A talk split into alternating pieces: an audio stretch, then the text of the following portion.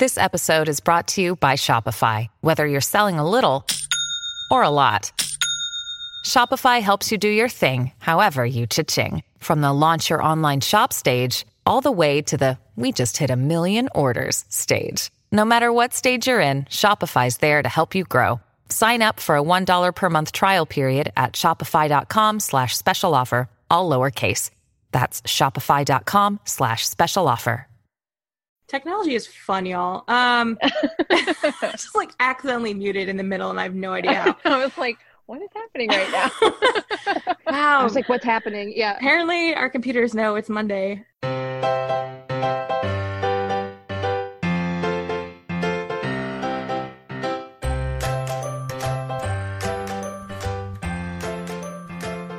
Hi, everyone, and welcome to episode 462 of the Professional Book Nerds podcast presented by Overdrive. This is Jill. Welcome. I'm so excited for this episode. We're doing something a little different today. Um, if you listened to our episode last week, we, Adam and I did a um, podcast that was musical related because of Hamilton. And I sort of hinted that we were going to tackle a different cultural icon this week that was um, also, you know, happening streaming on the same time. If you guessed Babysitters Club, you are correct. Like many people my age, I'm, I'm an older millennial. I'm that zennial, kind of that micro generation between Gen X and millennial. I grew up reading the Babysitters Club. You know, Netflix recently had the TV show, which is phenomenal. And I knew I wanted to talk about um, the Babysitters Club book. Um, Adam, though, not really a big Babysitters fan, shockingly, that I have two podcasting friends, Kate and Lauren, who have an entire podcast dedicated to the Babysitters Club. Uh, Generation BSC is their podcast, and they are going book by book, soon episode by episode of the show. Um, you know, talking about doing like deep dives into the Babysitters Club books. Not just the original series, but they have the super specials. They have the mysteries, which I loved. Um, it's, it's a phenomenal podcast. I am so excited. So I knew, you know, when it came time to talk about the Babysitters Club, I knew I wanted to bring, um, Kate and Lauren on to the Professional Book Nerds podcast. So that's what we have today. It's an entire episode dedicated to the Babysitters Club, both the books and the TV show. If you want to follow us, Professional Book Nerds, you can go to our website, professionalbooknerds.com. You will find all of our social links there. We are on Instagram and Twitter at ProBookNerds, and you can email us at professionalbooknerds at overdrive.com. Um, if you want to listen to Generation BSC, which you will after listening to Kate and Lauren on uh, Pro Book Nerds, you can find them uh, on all your major podcasting places, and you can follow them on Instagram and Twitter um, at Generation BSC. Also, if my cold open didn't give it away, uh, we had technical, like multiple technical difficulties throughout the recording of this. It was super weird. You know, you put three podcasters together and of course all of a sudden technology fails on us. Um, and when I downloaded the file, there's some feedback that, um, I didn't pick up on my end when I was recording. So apologies in advance for that. It's, it sort of comes and goes throughout the episode, but just as a warning. Um, so I think that is everything. Um, I'm just really excited for you all to listen to this episode, and I hope you enjoy this conversation with Kate and Lauren from Generation BSC on the Professional Book Nerds podcast. Lauren, Kate, thank you so much for joining me. Hello. Thanks for having us. I am so excited um, to talk to both of you about Babysitters Club. I know that Kate in particular had been posting, Kate and I have known each other since high school, and you'd been posting about you were starting this podcast like a couple years ago, and I was like totally on board with this. Yeah. So we, I think we, we just posted our 20th book, but we've been planning this for probably like two years, like you said, because we're both big planners. We like to make sure we have all our ducks in a row before we actually hit the ground running and like put things out into the world. So we did way more background prep than we probably needed to, but we feel like we got to a good place finally and we're like, okay, we got to do this. So now we're we're out there, we're excited, going full full force. learning as we go, definitely. Like we, sure. we were both, yeah. We're. I think what Kate was trying to be kind about us and say is that we're both a little bit perfectionists. So we didn't want to start anything without, you know, like feeling like we could really do it to our highest level of quality. But um, I, I think we're really learning that this is sort of a skill that you pick up as you go along. We get um, better and better at it and are having more and more fun with it. So um, we're yeah, it's been really, really cool to, besides, we can talk about the Babysitters Club conservatively every day, all day, and still, still have things to say. No, yeah, podcasting is definitely a a learning experience. I was telling you both before we started recording, and anyone who listened to our, our earlier episodes is is aware of this. But when we started, we were just sort of using random office random meeting rooms throughout our office. And we unfortunately learned the hard way which ones were attached to the bathrooms because we would hear the air dryer go off in like the middle of our recording. So that was always fun to try and edit around that. Um but yeah you're up to 20 books. So you do um we'll get i mean we'll talk about the tv show but obviously this is a book podcast. So got to talk about the Babysitters Club. And so each episode is a book from the series, and you started with Kristy's Great Idea, correct? Yes, we started at the beginning. We've worked our way through. There's been one super special in there, so we actually have 21 episodes or full episodes. We also do emergency meetings when we want to talk about things like the show or sure. you know what we think the girls are doing in quarantine because we got very you know we needed more things to fill our time in quarantine. So we thought more podcast episodes was the way to do it.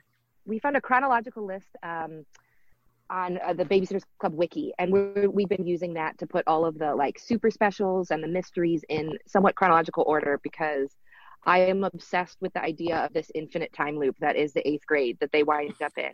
So we're still in our like first iteration, so it hasn't been too exciting yet. But I'm waiting with bated breath for like the 17th time we have the Halloween hop or the 18th Sadie Hawkins dance. It's uh my I, so I see your TARDIS painting behind you. I'm also a huge Doctor Who fan, so the timey wiminess of it all is is very exciting for me.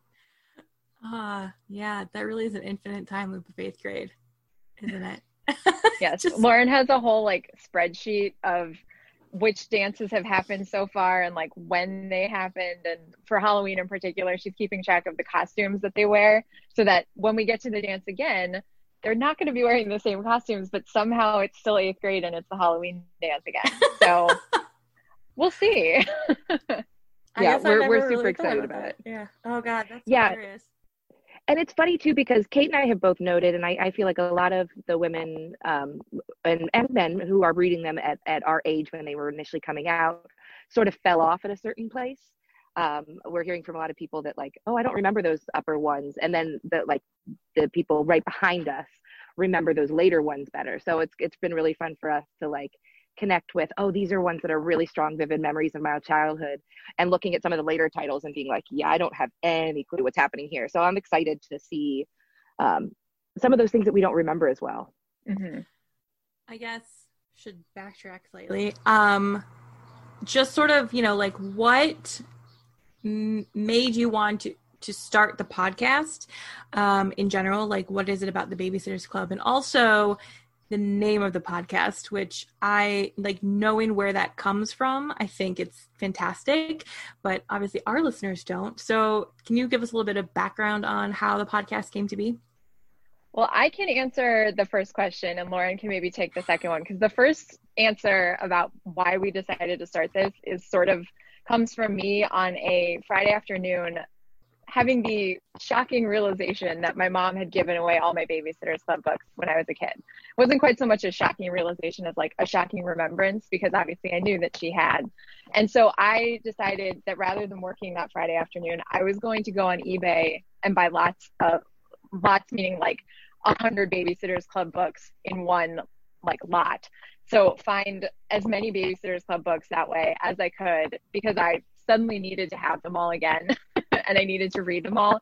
And Lauren and I were talking on GChat or texting or something, and I was like, "Oh, hey, I'm doing this." And she was like, "Oh my god, I love the Babysitters Club too," because we had never really talked about Babysitters Club, but it suddenly we were like, she was like, "Oh, well, I'll I'll get all the electronic versions and I'll read them, and we can have like a book club." And we were sort of like, "Well, why don't we just record it and put it out in the world?" Because at that time she was living in Las Vegas and we didn't really get to spend a lot of like time together. And we you know it was sort of like we'd have these marathon catch ups every couple weeks. So it was like if we do a podcast then we have a reason that we have to talk to each other which is such like a sad thing to think as like adults you have to like make yourself make time for your friends but you kind of do because it's, it's harder when you're an adult. So Yeah. we decided that a podcast was a good way to make sure that we spent time together every week and so far it's been good and lauren's back in cleveland now so we don't necessarily need the podcast although with quarantine it sort of helps to have a something to occupy our time and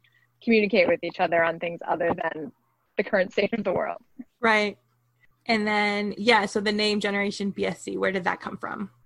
So Kate and I had been talking about doing some kind of something uh, like along the lines of a podcast really since college. Like I think our first idea was a, a TV blog called Christ on a Bike. Don't know why. we thought that was very funny one night.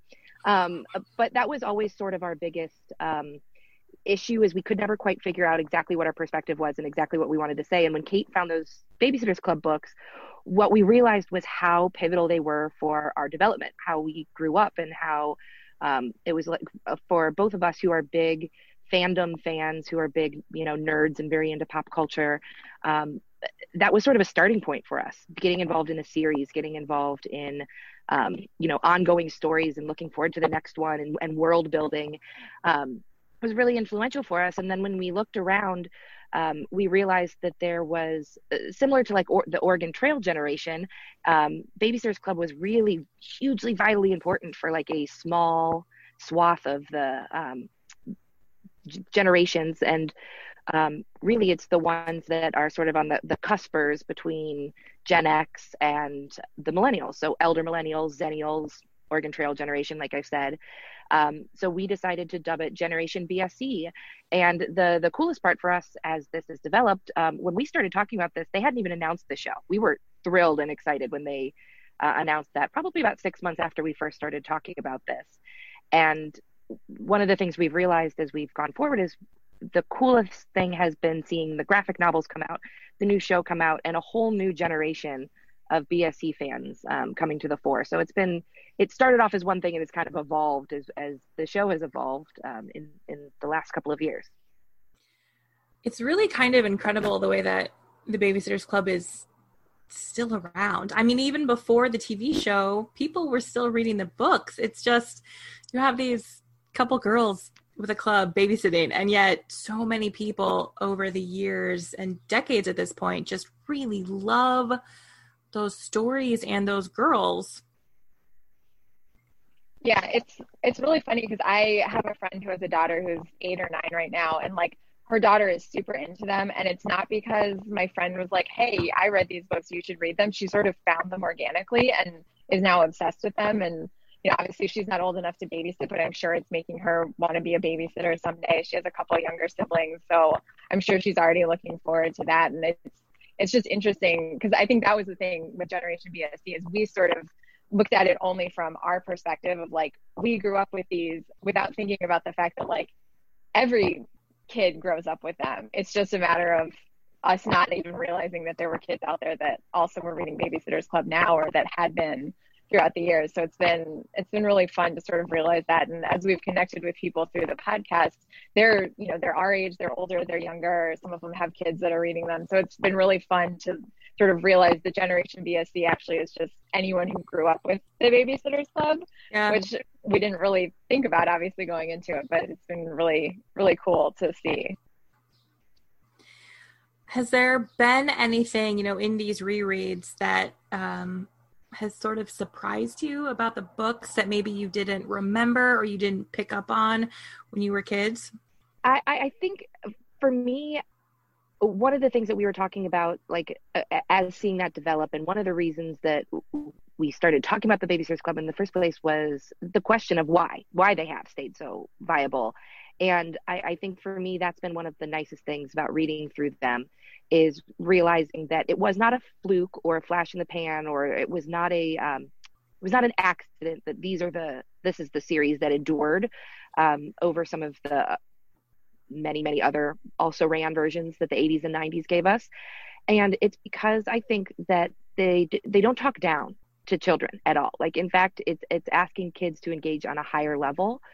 Um, and I, I think that that has been such a nice surprise for me. I think um, I sort of thought it'd be fun, you know, look at these kids' books and these kids' stories, and you know, remember what it was like to be a kid. But I, have been pleasantly surprised by how much they are actually willing to tackle real world things. Um, the way that they allow the girls to make mistakes and be wrong and screw up and get it right and um, be real people and not just. Uh, we we talk a lot on the podcast about the so-called Danny Tanner moment that um, so many sitcoms, you know, try to cheesily package a parental like, here's the message at the end of the story. And while the, the books definitely have messages, they're, they're they are aimed at kids the messages don't feel preachy in the way that so much other material aimed at children does. Um, so that on the story wise, that's really cool. But the other thing we noted is how how much it's teaching kids how to read, which I think is really really incredible.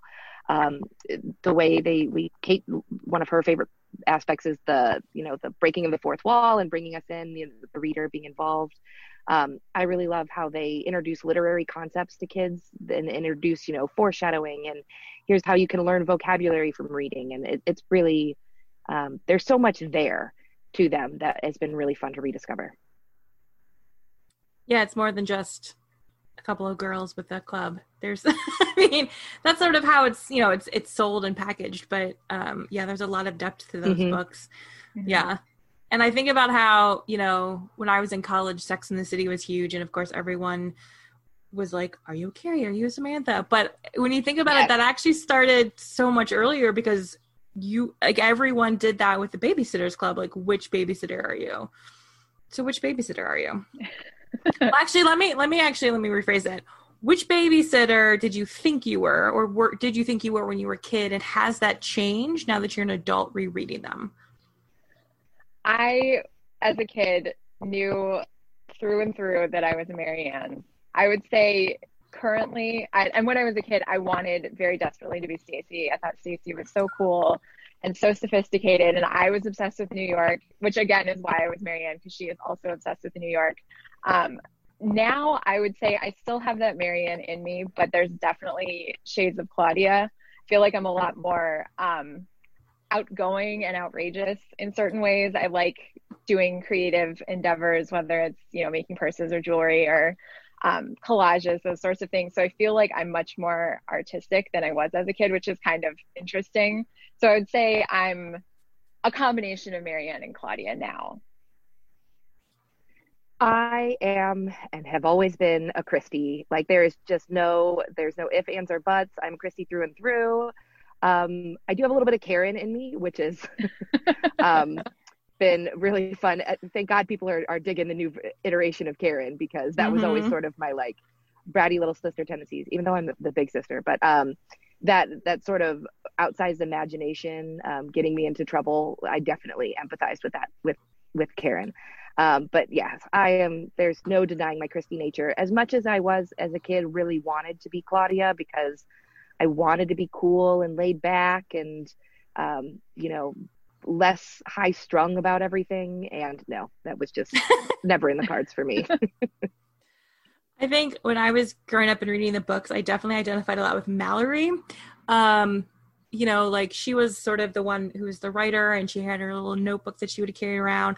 Plus, I always wanted to be a redhead. So, you know, that played a little bit into it. Um, but as I've gotten older, I, I think I definitely have more Kristy tendencies than I realized. Um, but also there's a little bit of Claudia in there too. That again, that like artistic side. but also the one thing that I always related to with Claudia is the hiding of the candy in her mm-hmm. room. yes. Yep. And I know you posted on social that you've been like keeping track of not yes. just what candy she's hiding, but where in the room she's hiding it, which Oh yeah that that is my my spreadsheet. I have a spreadsheet for fashion. I have a spreadsheet for snacks. I like sorted them by what the snacks are so I could figure out this chart. And then I use actual graphing graph paper and stickers and markers and took a picture to post on social media because I while I am creative, I am not a computer creative person. I'm not good at Photoshop, graphic design, that sort of thing. My skills in that area is like using Word. so I, went like old school, but I think that one of the things you said since you're a Mallory, we Lauren and I both feel felt very strongly going into this um, that Mallory was the worst, and we were not apologetic about that. But we have come to realize that Mallory is actually one of the best, if not the best. Um, character wise like mallory's awesome she really has come into her own even over the like 20 books that we've read so far um, she obviously still has those like 11 year old tendencies that can be a little obnoxious but she's really really we've both i mean i know i have. I, th- I think lauren you mentioned you've come around on her. We've we've really really like mallory yeah. a lot more. So it's it's that's been one thing that's been fun is sort of like realizing that reading them as a kid i didn't appreciate mallory probably because she was closer in age and seemed more similar to me and the girls the rest of the girls were more aspirational. So i wanted to be them as opposed to wanting to identify with mallory or Jessi. That's fair. That's fair. That, that was exactly what i was going to say. I was like i the Jessi of it all or the matt of it all for me in a way was um i overly was like uh, identified with the fact that she was like hanging out with the older girls and wanted to be accepted by them and constantly felt by like a baby. And that was not a a, a, play, a thing that I was at that age willing to get introspective about myself. So it was much easier to be like yeah no Mallory sucks. Moving on. Uh you know yeah speaking of how young they were that's always the thing that has sort of surprised me about the books because when you're reading them and they're babysitters and have this club and i don't remember if i was babysitting at that age like people other than my sister. And so the idea of having this like whole club where i'm babysitting all these kids in my um, neighborhood it just it always sort of struck me as a little unrealistic but i don't know maybe that was just me.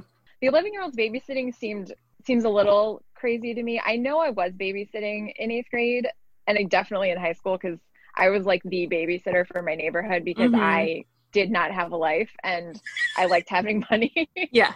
Yeah. So, because I know, Jill, you and I worked at the library together. So, up until then, I was babysitting like every weekend. That was my, my job.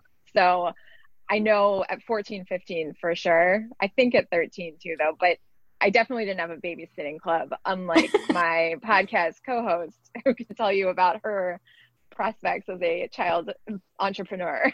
so I'm a little unique in that I have younger siblings and I have much younger siblings. I'm um, nearly eight and 10 years older than my two youngest siblings. So I was dealing with babies from the time I was eight years old, like diapers, watching them for my mom while she was like other doing other things in the house. Um, my mom was, to be clear, a very hands-on parent. It was not like here, take the kids and go. Right. But I had a lot of experience with kids, so I I think it made it a lot easier for the. Uh, we also had a very small, close knit neighborhood who all knew my family, so I was trusted with people's kids a lot younger, I think, than other people would have because of that experience. Um, also, because I was a Kristy, I have heard that I was, you know, three going on 30 my whole life. So I think um, I kind of forgot that I was only 11 or 12 a lot of times.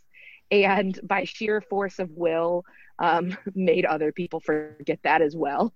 so I actually did start a babysitters club um, with the girls in my neighborhood. Just yeah, yanked it full wholesale from the book, took the logo and everything, like completely shameless. Um, but I did take it very seriously and took it one step further and like made us get like uh, Red Cross certified and infant CPR and like what to do if a child is choking and like all of that stuff. So um, I was very gun ho about it, which you know, again, Kristy, go figure. oh, that's amazing. I do think when I was babysitting in maybe I was babysitting in middle school. See, I don't really remember now. Maybe because in my mind I'm like that feels too young, but it wasn't. Um, I definitely borrowed some of the ideas of the kid kit, you know, having stuff mm-hmm. you would mm-hmm. take to go, like puzzles and coloring books and stuff. Such a smart idea. I was thinking about it the other day. I realized that I've basically just adapted the kid kit for myself for my real life. Like I was I was packing and I was looking at my purse and I was like, I have all these different things in here that I've like a kit for like if I for face stuff and nail stuff and a kit for like first aid stuff and a kit for like, oh, if I'm bored, here's some like fun things to do. And I'm like, oh, my purse is I just basically carry around my own personal kid kit.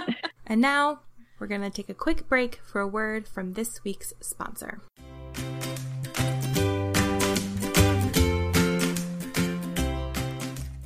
Babysitters all had kid kits But with libraries, schools, and bookstores shut down, how do you keep your kids learning and growing?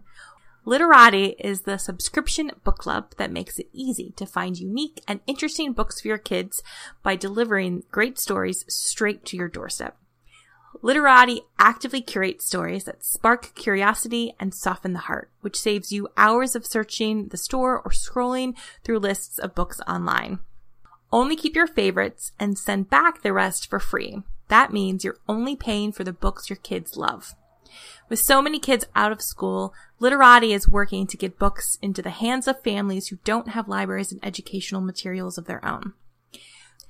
For a limited time, go to literati.com slash pro book nerds for 25% off your first two orders. This is their best offer available anywhere. To get it, you have to go to literati.com slash pro book nerds for 25% off your first two orders. Again, that's literati.com slash pro book nerds. So feel like we have to talk about the TV show, of course. Did you both binge watch it in a day like I did? I did not because I have had so I many tried. times recently that I um, did and then was so sad that I didn't have anything more to watch. So I I forced myself to watch it in like two to three to four episode bursts. it basically was like two and then three and then like four. Or I guess that doesn't really add up to the right number, but close enough. Close, but yeah yeah so yeah i uh i i wanted to but i also was like i can't do this so, because i'm going to be so sad I had the best of intentions. I really was going to do like Kate, like we had talked about it together. We're like, all right, so we're going to pace ourselves out so we can really take each one in and like really think about it, talk about it. And then I sat down and watched them all in one setting, um, which is pretty, pretty standard for my personality. So, um, but I realized that I was like, my process for the, for the podcast and our books as well is read it all the way through once, just to experience it and then go back and note take it. So I was like, I've justified it that way for myself. I was like, okay, this binge through is just this is just me letting it wash over me, and then I'm gonna come back and you know deep dive to it. There you go. That's the smart way to do it. Yeah, I I also intended to not watch it all in one sitting. Um, I was off that day because it came out on the third, and my husband was he'd left to go disc golfing, and after lunch, I'm like, I'm gonna sit down and watch a couple of episodes, and then like five hours later, he has come home, and I have one episode left, and I don't know where my day went. Um, but I do also like I I do want to go back. I do want to go back and uh and watch it again, like knowing what is coming and what is happening and, and look for those things. Um, as a whole, I absolutely loved, loved everything about it. I think they did what I loved.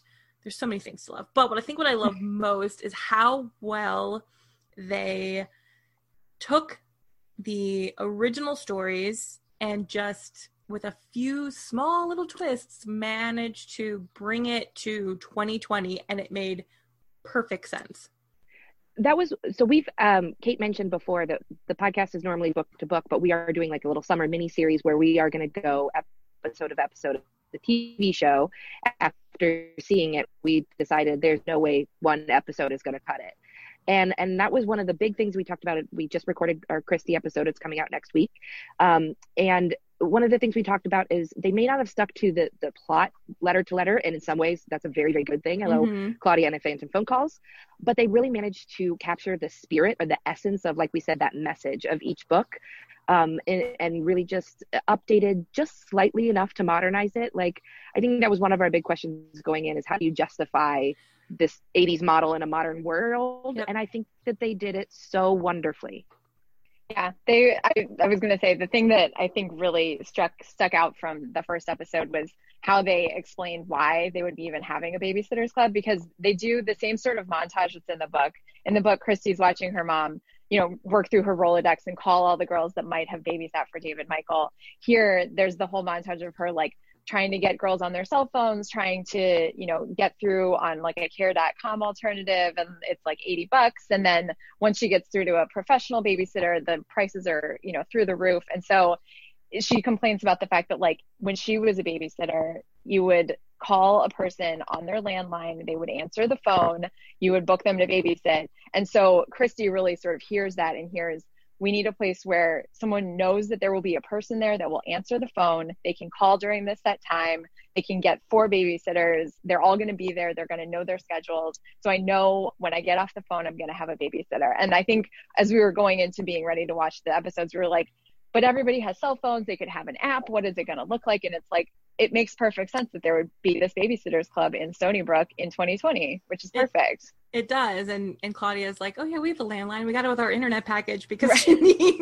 needed a high. I'm like, that makes perfect sense to me. Yes. So just throw in the extra phone yep. line. that is the only exactly. reason anyone I know still has a phone line. Period is because it came with their cable package. Um, because they kind of browbeat you. They're like, you need a landline for, for what? For this, right. apparently, in case in right. case we need in case of babysitting emergencies.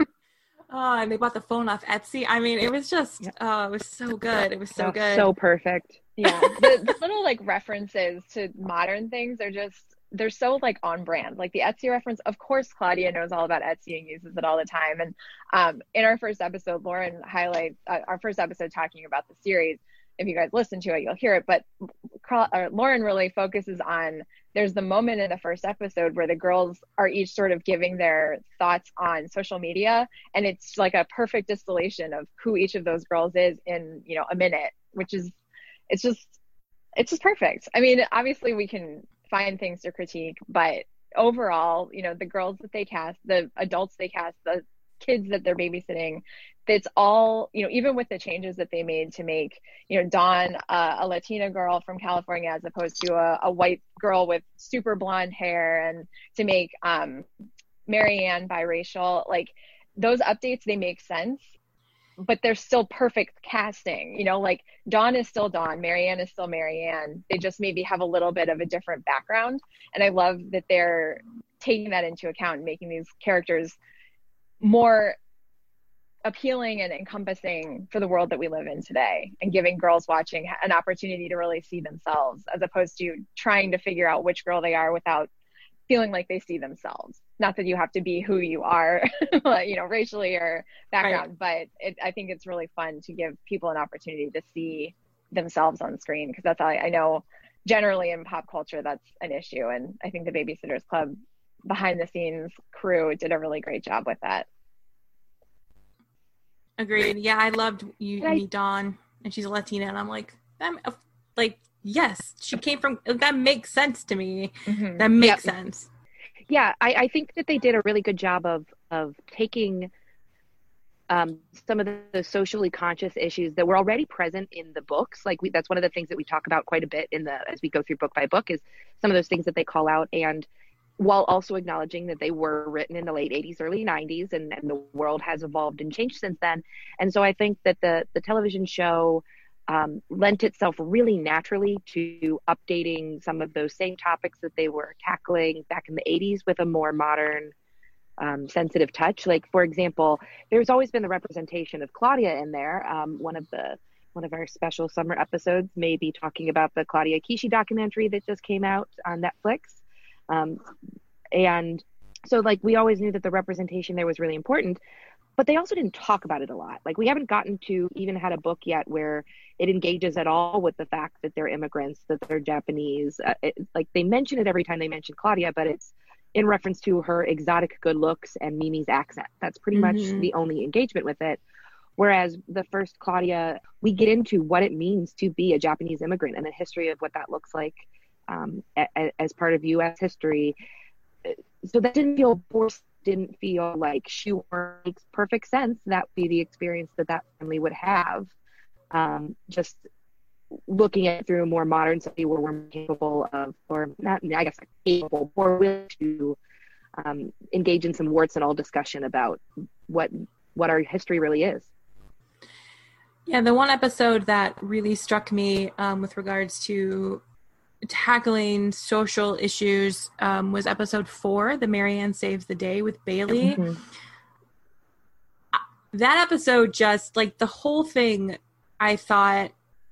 I mean, I'm I'm watching it from an outsider. I don't have personal experience um, with being trans, but the way they handled it and Dawn explaining to Mary Anne like what that means and Mary Anne, you know, like and that's like one of those changes they made from the book in terms of like when Mary Anne saves the day and this act of courage she has to show that changed but it was in a really really wonderful way um you know helping this little girl be recognized for who she was. And i was like crying at the end of that episode. It was so good. But that one in particular it it really was the perfect update. You know it, it's not because obviously we, we talked about that book when we were first starting the series. Um, you know the book is very sort of straightforward. There's just a medical emergency and Mary Anne proves that she's mature and capable by calling 911 and getting the little girl to the hospital. And that i mean that and that in and of itself is a very big thing for a 13 year old 12 year old mm-hmm. to do.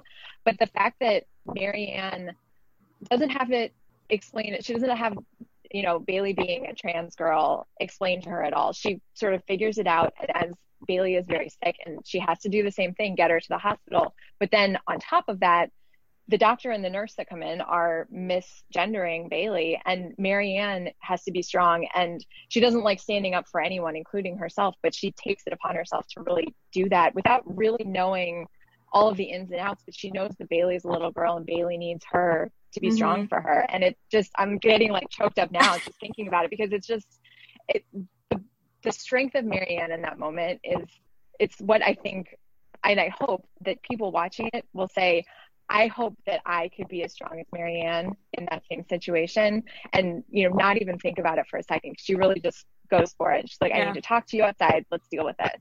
And it's, it's just, it's so powerful. Um, yeah, in, in late 1980s, the idea of, of having to um, call an ambulance and like have grace under pressure in that emergency situation would have felt a little different. I feel like kids now with cell phones were much more like prepared for how to handle what to do in an emergency. Um, I feel like that that wouldn't be as big of a, a deal for kids today. So I thought it makes so much sense for her her big moment of triumph to be not externally motivated either, but also internally motivated. Um, and I think that makes a big, big difference and is more meaningful for as message.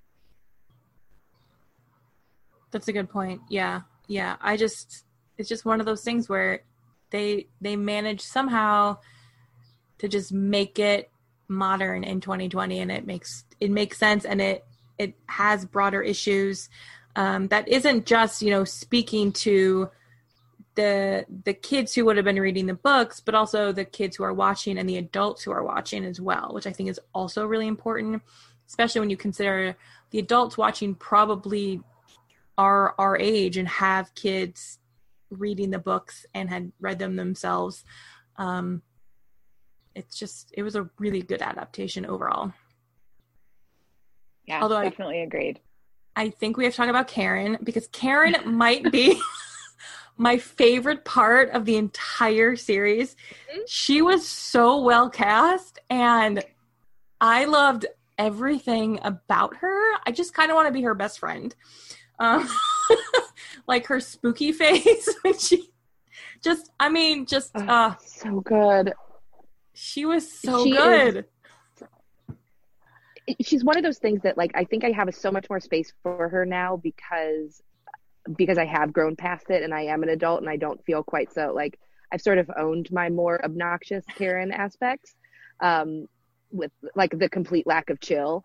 Um, and I, it's been, it is so fun to watch that character just. I think it would have been really easy, I mean, for the show to try to dial her back, to try to rein her in, to make, try to like lessen that, some of that obnoxiousness because it's not um, unknown that Karen and his little sister books were less loved, less beloved than the, the main series.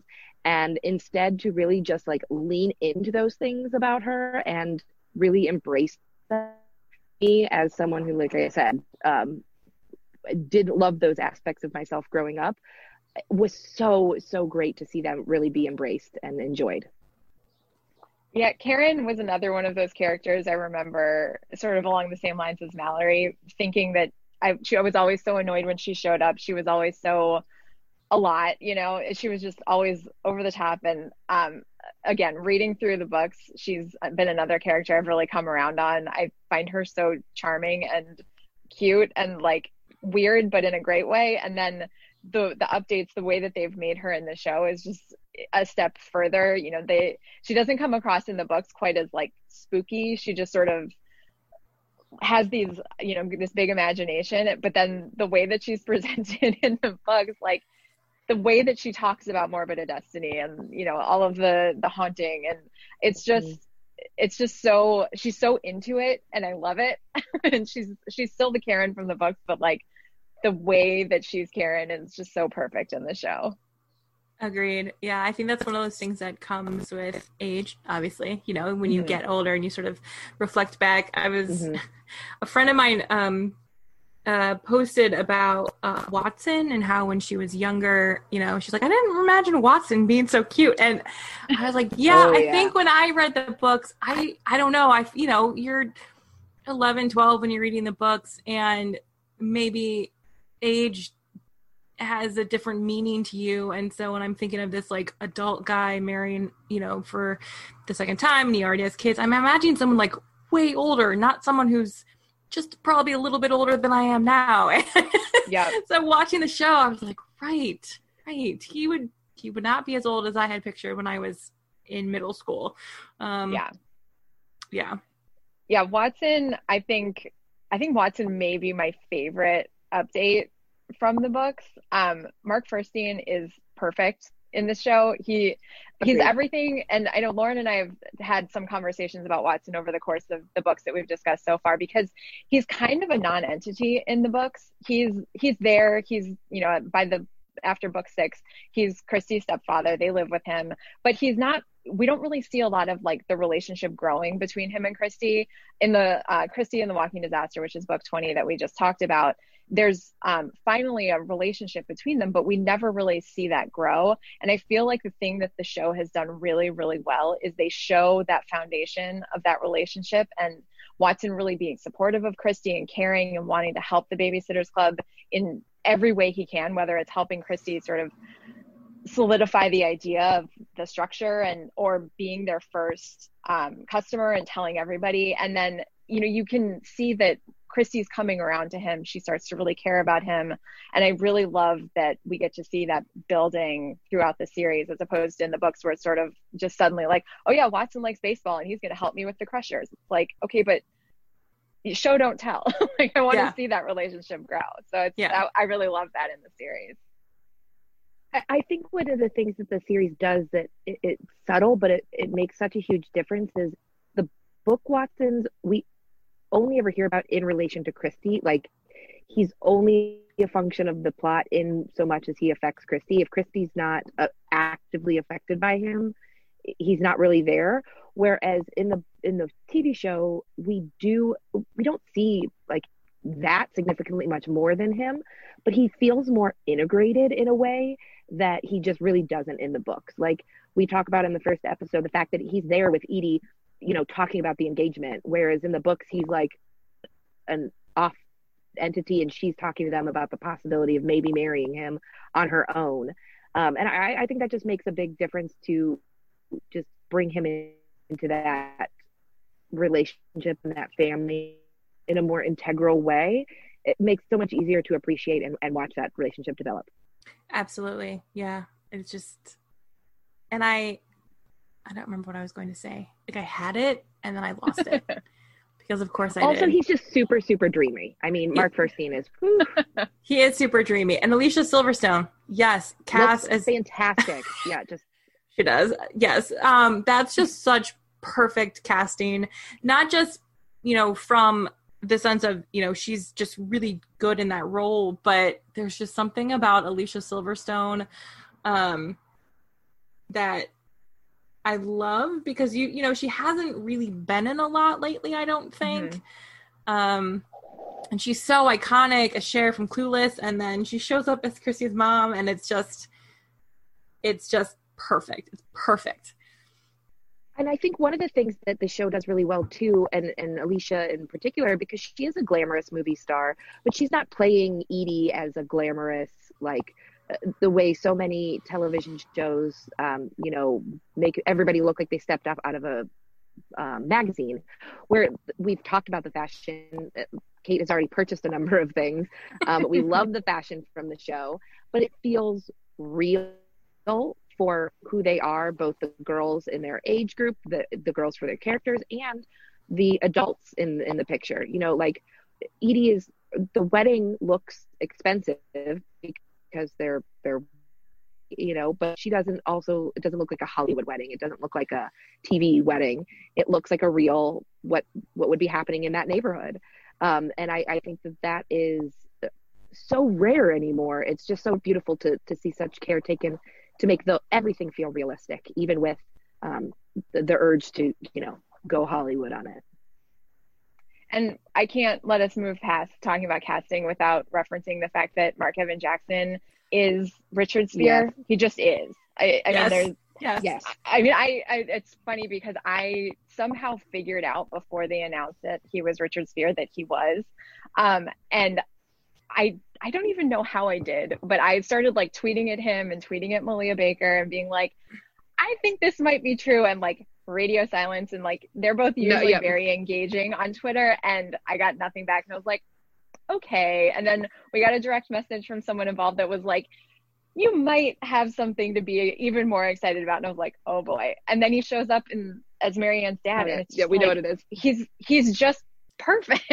he's you know, all of his roles, I mean, obviously maybe not Shawn on the good place, but you know, he's so good at being that dry, sort of buttoned up strict but loving kind of character. And so no one else could ever play Richard Spier the way that he could. And he's just perfect. it was just so perfect. Yeah. Yeah. It made so, so much sense. I remember when Kate first was like, what do you think? And I was like, oh my God.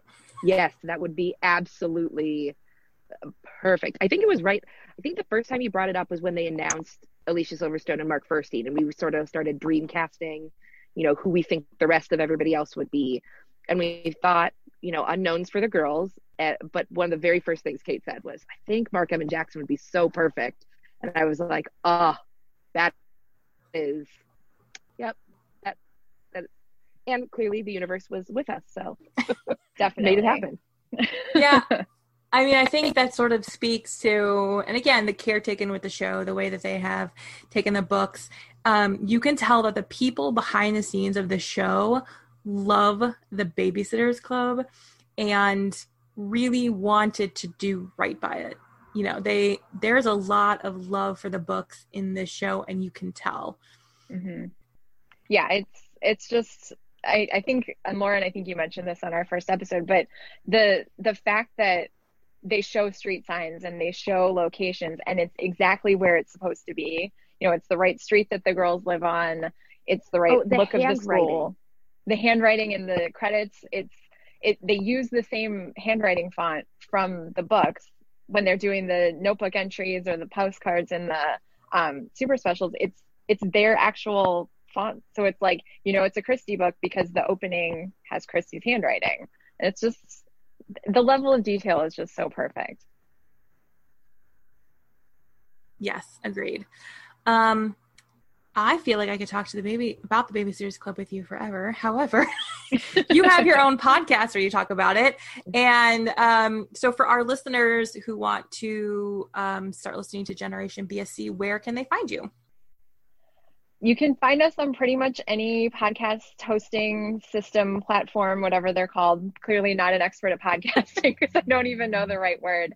Um, but then we're also on Instagram and Twitter at Generation BSC. So follow us there. Like Lauren said, we're we're starting our mini series uh, in the next week, and we're planning on doing weekly episodes. We're still sort of figuring it out as we go, but the first episode's in the can. It's ready to get posted, so that will be out soon most podcasting you make up as you go along. It's all right. Awesome. Awesome. Well, thank you both so much for coming on uh, the podcast with me. I had so much fun talking about this with you. Yeah, thank you for having us. And like we've talked about, you're going to have to come be on Generation BSC yes, now and talk to us about your favorite Babysitters Club book. I will do that for sure. Absolutely. Um, all right. Well, thanks everyone. Thanks for listening. And I hope you enjoyed this episode of the Professional Book Nerds podcast. Readers can sample and borrow the titles mentioned in today's episode from Overdrive.com, and our library friends can purchase these titles in Marketplace. Professional Book Nerds is proud to be an Evergreen Podcast signature program. To learn about other Evergreen podcasts, visit evergreenpodcasts.com. Our podcast is produced, recorded, and edited by Adam Sokol and Jill Grunewald, and presented by Overdrive. For more information, visit professionalbooknerds.com. It's time for today's Lucky Land horoscope with Victoria Cash. Life's gotten mundane, so shake up the daily routine and be adventurous with a trip to Lucky Land. You know what they say your chance to win starts with a spin. So go to luckylandslots.com to play over 100 social casino style games for free for your chance to redeem some serious prizes. Get lucky today at luckylandslots.com. Available to players in the U.S., excluding Washington and Michigan. No purchase necessary. VGW Group, void were prohibited by law. 18 plus terms and conditions apply.